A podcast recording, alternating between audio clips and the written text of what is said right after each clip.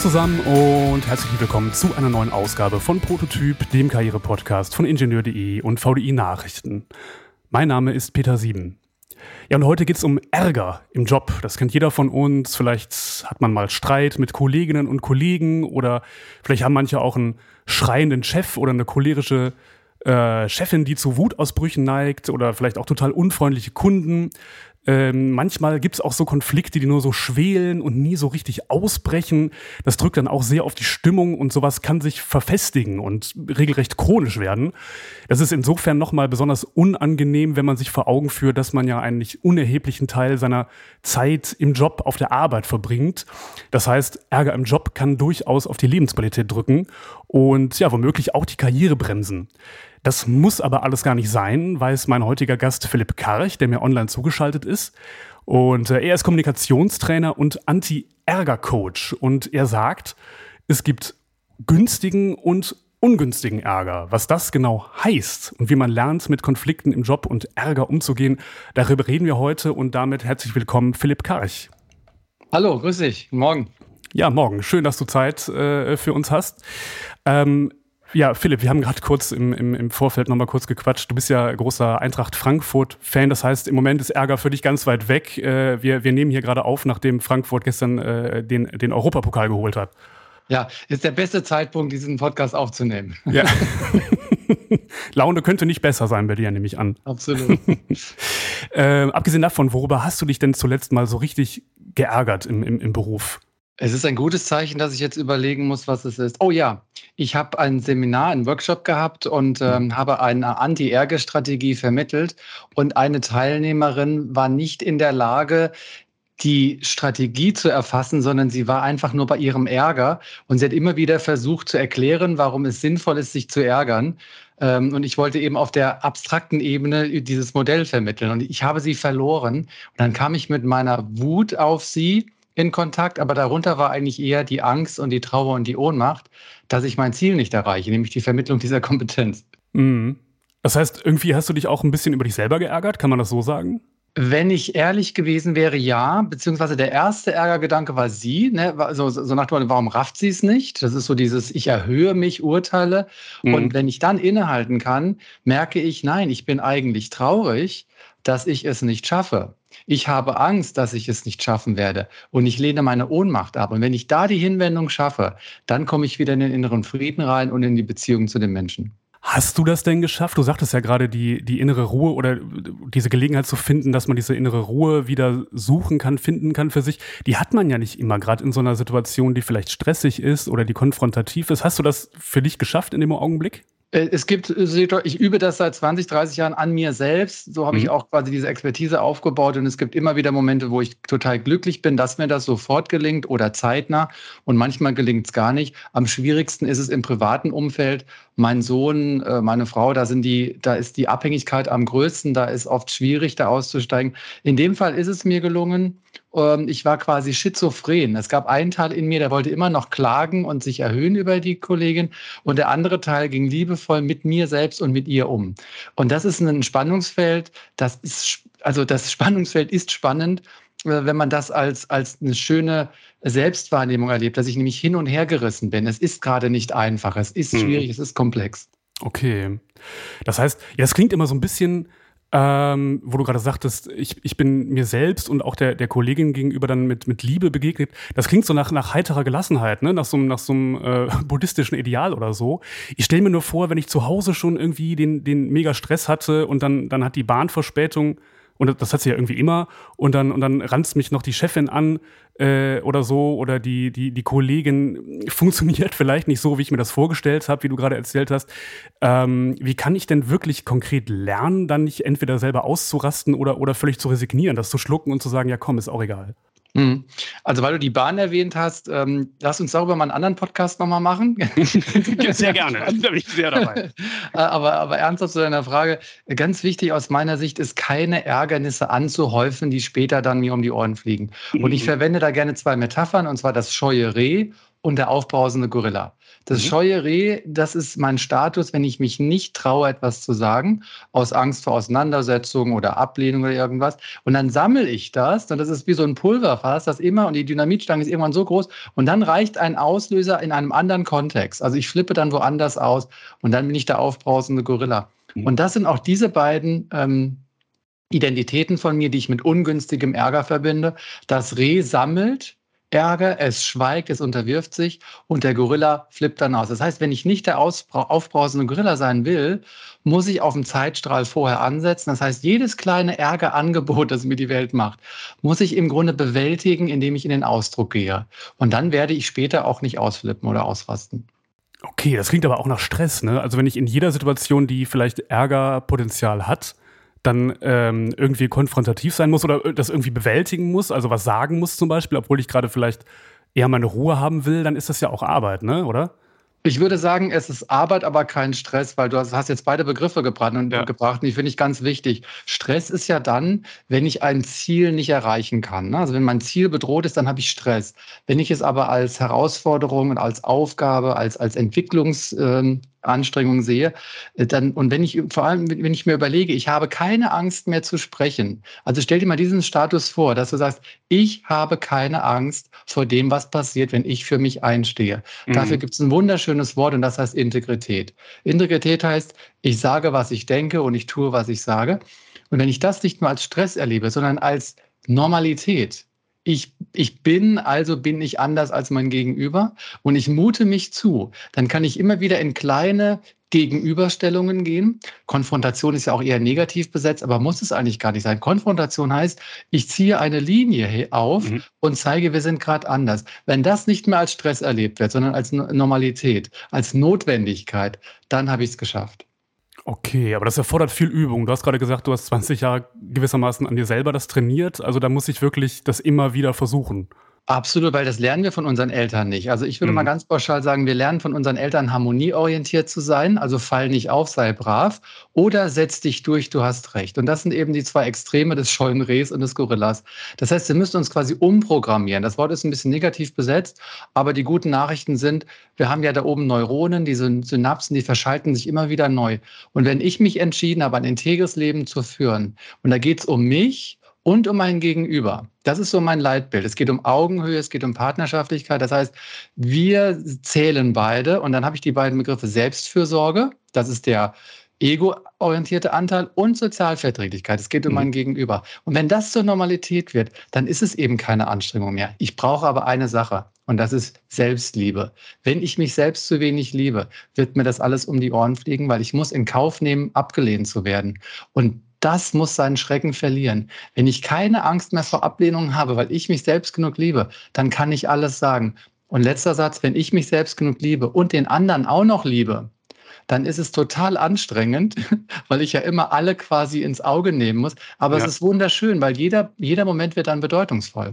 Okay, aber wie kriege ich das denn hin, wenn ich jetzt selber das für mich so beschlossen und gelernt habe, dass ich die, diese Methode so anwende oder dass, dass ich so, so integer sein möchte, mein Gegenüber aber noch anders tickt, dann nimmt mich mein Gegenüber ja wahrscheinlich doch immer noch als sehr konfrontativ wahr und äh, ja, wie du gerade schon sagst, lehnt mich dann möglicherweise ab. Das heißt, vielleicht verliere ich dann auch ähm, im Laufe meiner Arbeitsbiografie oder so Menschen. Auf jeden Fall ist das die Gefahr, aber die kannst du auch sonst verlieren, wenn du diplomatisch rumeierst oder manipulierst, weil da werden mhm. auch viele Leute sich von dir ab. Die Letz- letztlich ist die Frage, welches Risiko gehst du ein? Wenn du sehr wahrhaftig bist im Ausdruck, wirst du viele sehr gute Freunde haben. Sagen wir mal, du wirst wenige, aber gute Freunde haben. Mhm. Bist du nicht wahrhaftig im Ausdruck und versuchst immer so rumzupalieren, dann wirst du vielleicht gefühlt einen größeren Kreis haben, der zu dir steht, aber du weißt genau, du musst dich die ganze Zeit verstellen und anpassen und so weiter. Ich glaube, das Entscheidende ist, dass wir es schaffen, hart in der Sache zu sein, aber weich im Ton, weich zu okay. den Menschen. Das heißt, ich kann ganz liebevoll meinen Fall vortragen.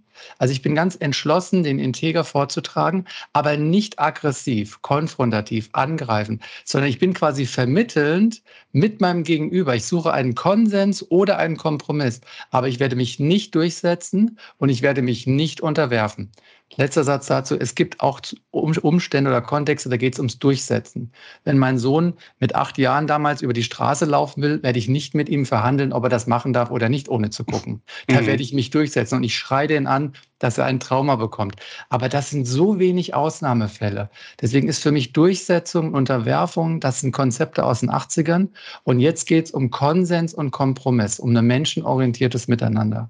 Okay, vielleicht kann man das mal auf so ein konkretes Beispiel aus dem Arbeitsalltag oder so äh, übertragen. Also jetzt, was weiß ich, ähm, gerade jetzt in, in Zeiten von Corona, wo wir alle diese, diese Online-Meetings haben via Teams oder sowas. Äh, und, und ich, ich halte jetzt einen Vortrag und werde zum Beispiel plötzlich unterbrochen von einem, von einem Kollegen oder von einer Kollegin oder jemand trommelt mit den Fingern auf der Tischplatte ungeduldig, was weiß ich, macht ein genervtes Gesicht und ich sehe das dann ja gerade bei solchen Meetings nochmal besonders deutlich. Äh, dann ärgert mich das ja wahrscheinlich. Wie gehe ich denn dann konkret damit um? Ja, das ist ein schönes Beispiel. Ich, ich nenne das dann Ärgerangebote. Ne? Also wenn jemand die Augen verdreht, bleiben wir mal bei dem Beispiel, dann ist das ein Ärgerangebot. Die Frage ist, wie gehe ich damit um? Ich kann mhm. ja erstmal sagen, macht er das mit Absicht oder macht er das nicht mit Absicht? Macht er das in Bezug auf mich oder vielleicht hat er ja eine zertifizierte Nervenkrankheit? Also ich kann ja in der Betrachtung, in der Bewertung habe ich ja schon Wahlmöglichkeiten. Aber ganz konkret, also ein konstruktiver Weg wäre dann, in dem Fall, ihn nicht mehr anzugucken. Das wäre ein Quick-and-Dirty-Ansatz. Ich stabilisiere mich, indem ich diesen Ärgeranbietern einfach aus dem Weg gehe. Das löst mein Problem nicht, aber es stabilisiert mich in dem Moment. Wenn ich eine nachhaltige Lösung will und ich habe keine Angst in der Gruppe, würde ich den Menschen, der gerade die Augen verdreht, in dem Moment darauf ansprechen, weil ich glaube an zwei wichtige Grundsätze. Der eine heißt, Schweigen ist Zustimmung. Und der andere heißt, wehret den Anfängen. Das heißt, wenn einer die Augen verdreht und ich nicht darauf reagiere, lernt diese Person und schlimmstenfalls auch die anderen, oh, bei dem Philipp kann man ja die Augen verdrehen. Entweder merkt er das nicht oder er ist ein Schwächling. Um diesen Gefahren vorzubeugen, gehe ich sofort in den Ausdruck und jetzt wird es schwierig. Liebevoll, rücksichtslos. Liebevoll heißt, ich bin im Ton so, dass er sich nicht bloßgestellt fühlt. Rücksichtslos bin ich in der Sache. Und dann würde ich zum Beispiel folgenden Satz sagen, du, ich habe gerade gesehen, du hast die Augen verdreht, hat das was mit meinem Vortrag hier zu tun? Mhm. Ich bin total aufklärend, auf Augenhöhe in Form einer These, einer Frage. Und wenn er dann sagt, ja, ja, ich fand das scheiße, dass du es so und so gemacht hast, dann kann ich sagen, danke, dass du so ehrlich bist. Mir hilft es, wenn du nicht die Augen verdrehst, sondern darüber sprichst, weil dann erfahre ich, was dahinter steckt. Wenn er sagt, nee, nee, ich hatte nur was im Auge, kann ich entscheiden, ob ich das für eine Notlüge, eine Ausrede halte, die kann mich auch retten, oder ob ich glaube, ah, das stimmt, der hat ja, das hat ja gar nichts mit mir zu tun. Und wenn er, wenn er dann zum Beispiel sofort konfrontativ und, und vielleicht sehr unfreundlich reagiert, was, was mache ich dann?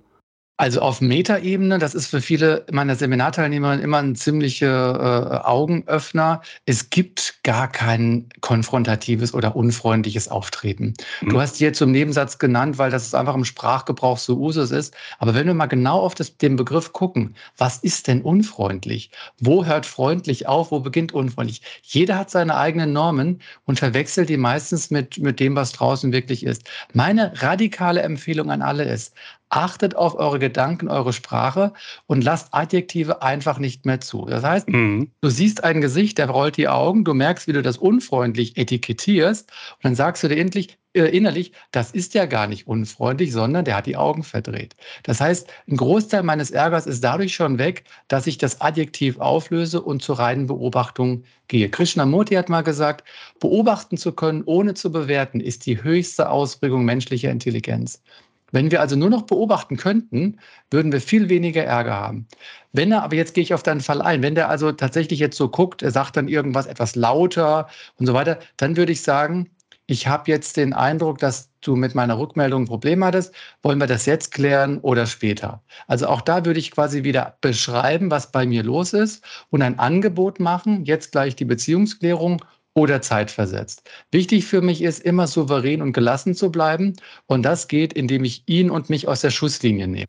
Das heißt aber auch, dass ich ja möglicherweise manchmal selber das Problem bin, ohne es zu wollen oder zu merken. Also du hast ja gerade angesprochen, man muss sich klar machen, dass man einfach anders ist als der andere. Dass es sowas wie Konfrontation oder, Unf- oder sagen wir mal Unfreundlichkeit ja eigentlich nicht gibt. Das heißt, manchmal muss ich mich auch selber hinterfragen, weil ich vielleicht derjenige bin, der gerade für Ärger sorgt. Da, Das ist, Peter, leider die Wahrheit. In hundert Prozent aller Ärgerfälle bin ich die einzige Ursache. Ich mhm. unterscheide gerne zwischen Auslöser und Ursache. Auslöser ist das im Außen, kann man sich gut merken. Und die Ursache, die liegt immer in mir selbst drin. Das heißt, jemand verdreht die Augen, das ist der Auslöser. Und ich im Inneren bewerte das negativ. Ich interpretiere das negativ. Meine Gefühle, die dann kommen, Wut, Ohnmacht, Schuld, Scham, Angst, Trauer, sind nur das Ergebnis meiner inneren Reaktion. Deswegen kann man auch sagen, zwischen Reiz und Reaktion liegt ein kleiner Raum. Und den kann ich künftig neu gestalten, wenn ich so selbstreferenziell oder selbstreflexiv vorgehe. Wenn ich nach innen schaue, welche Prozesse laufen ab. Denn das Augendrehen kann ich erstmal nicht ändern, aber ich kann meine Reaktion darauf ändern. Und mein Feedback ist dann der Schlüssel, dass der andere sein Verhalten möglicherweise ändern wird. Deswegen ist die innere Reflexion Schritt eins und das Feedback geben dann Schritt zwei. Wenn ich Erfolg habe, stellt er das Augenrollen ein. Mhm. Wenn ich keinen Erfolg habe, macht er weiter mit dem Augenrollen. Und dann muss ich einfach anders noch Feedback geben. Ich werde so lange Feedback geben, bis der andere aufhört. Denn mein Grundsatz lautet, mach es dem anderen so schwer wie möglich, so zu bleiben, wie er ist. Okay, okay, interessant. Interessanter Satz. Ähm, ich kann mir aber vorstellen, es geht ja auch darum, darüber haben wir gerade gesprochen, dass man solche Momente, die Ärgerpotenzial haben, immer anspricht und dann, dass man sein Gegenüber damit auch irgendwie konfrontiert, um nochmal das Wort konfrontieren zu sagen, ähm, dass, in, dass das in so einem Bürokontext auch dazu führen kann, dass jemand, der das immer wieder macht, irgendwann so den Ruf hat, naja, so eine Art querulant zu sein und dann, dann, dann kommt er jetzt schon wieder an und will über irgendwas reden und dann sagt man irgendwann nur noch, ja, ja, komm, ist gut, du hast recht, es ist alles so, wie du denkst. Äh, dann habe ich ja mein Problem aber eigentlich auch nicht gelöst, sondern bin nur in so einer komischen Rolle möglicherweise gefangen. Wie, also glaubst du, dass das auch eine Gefahr sein kann? Wie, wie, wie würdest du das bewerten? Das ist eine gute Frage, Peter. Ich glaube, dass die meisten Menschen scheuen den langen Weg, den sie ja gehen müssen. Es wird viele Widerstände geben, wenn du immer wieder dich hinstellst mit deinen Bedürfnissen. Für mich wäre es ganz wichtig, erstmal zu entscheiden, was sind Must-Haves und was sind Nice-to-Haves. Must-Haves wäre sowas wie, ich lasse mich nicht mobben, ich lasse mich nicht unterbrechen, wenn es nur um Profilierung des anderen geht. Nice-to-have wäre, alle lächeln und nicken, während ich spreche. Wenn ich also wirklich unterscheiden kann, was ist zentral für meine Integrität, für meinen inneren Frieden, dann habe ich vielleicht drei, vier, fünf rote Linien definiert. Und die werde ich mit allem verteidigen, was ich zur Verfügung habe. Und wenn diese roten Linien in einem Kontext nicht akzeptiert werden, dann ist es für mich die Zeit, diesen Kontext radikal anzugehen, dass er sich für mich auch ändert, für mein Ideal einer Gesellschaft. Oder ich gehe einfach. Aber ich gehe nicht wie ein begossener Pudel, sondern ich gehe aufrecht, weil ich sage, hier wollen Sie mich mit meiner Integrität nicht haben. Ich kann mir vorstellen, dass es, wenn man mal so die Unternehmens- Sicht einnimmt, dass äh, so Konflikte im Job ja äh, auch wirklich schlecht sein können fürs Unternehmen. Ne? Wenn ich jetzt so ein Projekt habe und da geht es nicht voran, weil, weil vielleicht zwei Kollegen oder Kolleginnen sich permanent streiten und gegeneinander arbeiten, dann ist es ja wahrscheinlich nicht gut. Gibt es da eigentlich Zahlen zu und wie kann ich da als Unternehmen mit umgehen, wenn ich von außen solche Konflikte bemerke? Ja, es gibt eine Zahl, die immer wieder zu lesen ist, dass ein Konflikt zwischen zwei Parteien in einem Unternehmen bis zu, ich glaube, fünfzigtausend Euro die Firma kosten kann oder wenn die Zahl noch höher war. Okay. Ich würde gerne unterscheiden zwischen real spürbaren Konflikten und den unterdrückten Konflikten, weil die werden ja dann gar nicht gemessen. Aber ich glaube, dass von denen noch ein viel höheres, äh, höherer Schaden ausgeht, sowohl finanziell als auch monetär. Die Kunst liegt darin, Unterschiede frühzeitig zu erfassen und sie dann entweder auszuhalten, also ich akzeptiere, dass wir anders sind, ich toleriere, dass wir anders sind, ich kann trotzdem mit dir effektiv und effizient die Ziele erreichen. Das können Erwachsene, ne? Kinder können das nicht. Kinder müssen sofort rumplärren oder weinen. Und dann aber wiederum zu sagen, das beschäftigt mich so sehr, das ist ein wiederkehrendes Ärgernis. Wenn ich das jetzt totschweige, als scheues Reh, dann tue ich so, als wäre es okay, aber es ist ja nicht okay. Und dann gibt es noch eine ganz wichtige Theorie, und zwar von Friedrich Glasl, die neuen Eskalationsstufen. Und er hat halt Konflikte sich weltweit angeguckt und hat festgestellt, Konflikte haben die innewohnende Eigenschaft zu eskalieren. Wenn ich also ein kleines Zerwürfnis oder eine Streitigkeit feststelle und die nicht kläre, wird die morgen oder übermorgen heftiger werden. Und am Ende stehen ganz schlimme, äh, da kommt es dann zu Bloßstellen und Drohen und Mobbing.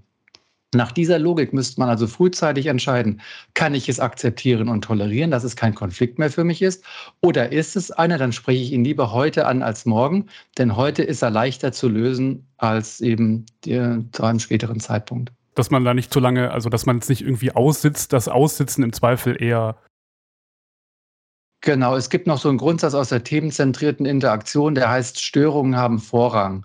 Der will sagen, du hast jetzt ein Meeting mit zehn Leuten, es geht um ein Projekt und neun von den zehn Leuten, die wollen das Projekt einfach effektiv, effizient voranbringen. Und mhm. da ist eine Person drin, die ärgert sich über eine andere Person. Das wird normalerweise ignoriert oder unterdrückt. Stell dich nicht so an, die Sache ist wichtiger. Und das wäre jetzt reziprok, wir drehen es einfach um und sagen, nein, wenn ein Mensch gerade eine emotionale Störung hat, dann lass uns die erst aus der Welt schaffen. Das ist natürlich in dem Moment eine Zeitinvestition, die wir brauchen. Da müssen dann neun Leute mitspielen, die eigentlich vorankommen wollen. Aber das ist wieder das Thema mit strategisch und operativ. Abraham Lincoln hat diesen schönen Satz mal gesagt, wenn du, wenn mir jemand eine Säge gibt und ich kann mit dieser Säge sieben Stunden lang Bäume fällen, dann werde ich die ersten vier Stunden verwenden, das Sägeblatt zu schärfen. Erst dann werde ich sägen, weil ich hinten raus natürlich einen viel höheren Output haben werde. Und das ist ein Irrtum, den ich überall beobachte. Wir haben keine Zeit dafür. Das ist mein, aus meiner Sicht ganz äh, anachronistisches oder veraltetes Denken. Äh, wir haben eingangs diese beiden Begriffe, zwischendurch haben wir sie auch nochmal ähm, hier und da angebracht, aber noch nicht so richtig erklärt. Diese Begriffe günstiger Ärger und ungünstiger Ärger, die bei dir ja sehr zentral sind in deinen Vorträgen. Kannst du das nochmal so ein bisschen aufdröseln? Was heißt das? Wie kann denn Ärger günstig sein? Also ich fange mit dem Ungünstigen an, weil alles andere ist dann günstig. Der ungünstige Ärger, das ist das Reh und der Gorilla. Das Reh ist, ich sitze in einem Meeting, ich sage was, mein Nachbar unterbricht mich, ich ärgere mich und ich sage nichts. Ich ärgere mich still über ihn und nachher gehe ich lästern und dann gehe ich noch Joghurette essen und gucke Netflix. Ich lenke mich ab, statt meinem Gegenüber was zu sagen. Das ist ungünstiger Ärger. Das ist eine Energie- und Zeitverschwendung. Der Ärger ist eigentlich eine Ressource. Das ist ein Arschtritt, der mir die Kraft geben soll, in den, in Anführungszeichen, Krieg zu ziehen. Der günstige Ärger, das ist der, den die Ukrainer, Ukrainerinnen jetzt wahrscheinlich haben. Ohne Wut, ohne günstigen Ärger, wären die in einer Opferhaltung. Die würden die Russen über sich herrennen lassen. Wut kannst du also nutzen, um dich für deine Sache einzusetzen. Das kann die entscheidende Kraftquelle sein, ein Hindernis zu überspringen. Der andere ungünstige Ärger ist der aufbrausende Gorilla. Weil wenn ich meine Wut nicht mehr im Griff habe und ich schlage um mich, ich habe Schaum vorm Mund, dann gewinne ich vielleicht in dem Moment die Auseinandersetzung. Aber ich verliere die Beziehung, ich verliere das Vertrauen vielleicht für den Rest meines Lebens. Ungünstig heißt also entweder unterdrücken, Energie- und Zeitverschwendung als Reh, oder es überkommt mich, ich kann ihn gar nicht mehr kontrollieren und ich werde aggressiv und zerstöre das Vertrauen darauf. Das wäre es beides. Kann man sich wie so ein Kontinuum vorstellen, die beiden Pole links und rechts sind ungünstig, in der Mitte ist günstig. Und da gibt es noch ein anderes Wort dafür und das heißt Selbstbehauptung. Das heißt, das Reh ist Unterwerfung, ich schweige, der Gorilla ist Äh, Unterdrückung, ich, äh, ich flippe aus. Und in der Mitte ist Selbstbehauptung, souverän, gelassen, mit dem Ärger in der Hand. Dann sprichst du über deine Wut. Mein Mentor Walter Bott, den ich immer mal wieder anrufe, wenn ich nicht weiterkomme, hat mir einen schönen Satz mal gesagt, beherrscht deine Wut dich oder beherrschst du deine Wut? Und wenn du deine Wut beherrschst, dann ist sie wie ein, ein, ein Kompagnon in der, in der Schlacht. Du spitzt die Wut auf deinem Samurai-Schwert auf und ziehst liebevoll für eine Sache in die Auseinandersetzung. Das wäre günstiger Ärger. Ja, bei der Ukraine und, und Russland, äh, da ist natürlich nochmal ein Extrembeispiel. Da kann man von, von äh, Liebe dem Gegenüber, gegenüber jetzt auch nicht mehr reden. Das ist einfach die größte Eskalationsstufe und ein schrecklicher Krieg. Aber ich, ich verstehe, was du meinst. Äh, genau. Ähm, vielleicht, äh, genau, zum, zum Schluss noch, wenn der, wenn der Podcast hier ausgestrahlt wird, dann sind es doch noch wenige Tage bis zur Hannover-Messe. Äh, da bist du ja auch. Das heißt, wer von den Zuhörerinnen und Zuhörern dann nochmal tiefer reingehen möchte, da gibt es, glaube ich, zwei Vorträge von dir, am Montag und Dienstag, dreißigsten, einunddreißigsten Die sind nee. beide am Dienstag, am einunddreißigsten Am einunddreißigsten, genau. Wir sprechen auch nochmal morgens, glaube ich, zusammen, ne? über, über, über dieses Thema, über das wir hier auch nochmal gesprochen haben. Äh, das heißt, äh, da gerne einfach vorbeischauen und äh, wir schreiben es auch nochmal in die Shownotes. Da gibt es auch darin ein paar Infos nochmal zu dir.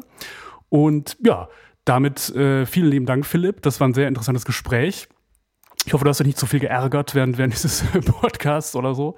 Ich freue mich immer, wenn ich diese Ideen in die Welt tragen kann. Einmal, weil es natürlich für mich bedeutet, dass ich Sichtbarkeit habe für alle Leute, die gerne Apps nutzen. An der Stelle, wenn ich das noch anfügen darf, ich habe eine App jetzt entwickelt, die ist auch kostenfrei in der Basisversion. Mhm. Und da könnt ihr all diese Informationen auch nachklicken. Gibt es in beiden Stores. Anti-Ärger-App heißt sie. Ah, okay, cool. Ja, schreiben wir auch nochmal in die Shownotes, da gibt es bestimmt einen Link zu auch und sowas, ne? Ja, dann, dann würde ich sagen, du feierst wahrscheinlich auch noch ein bisschen Eintracht Frankfurt.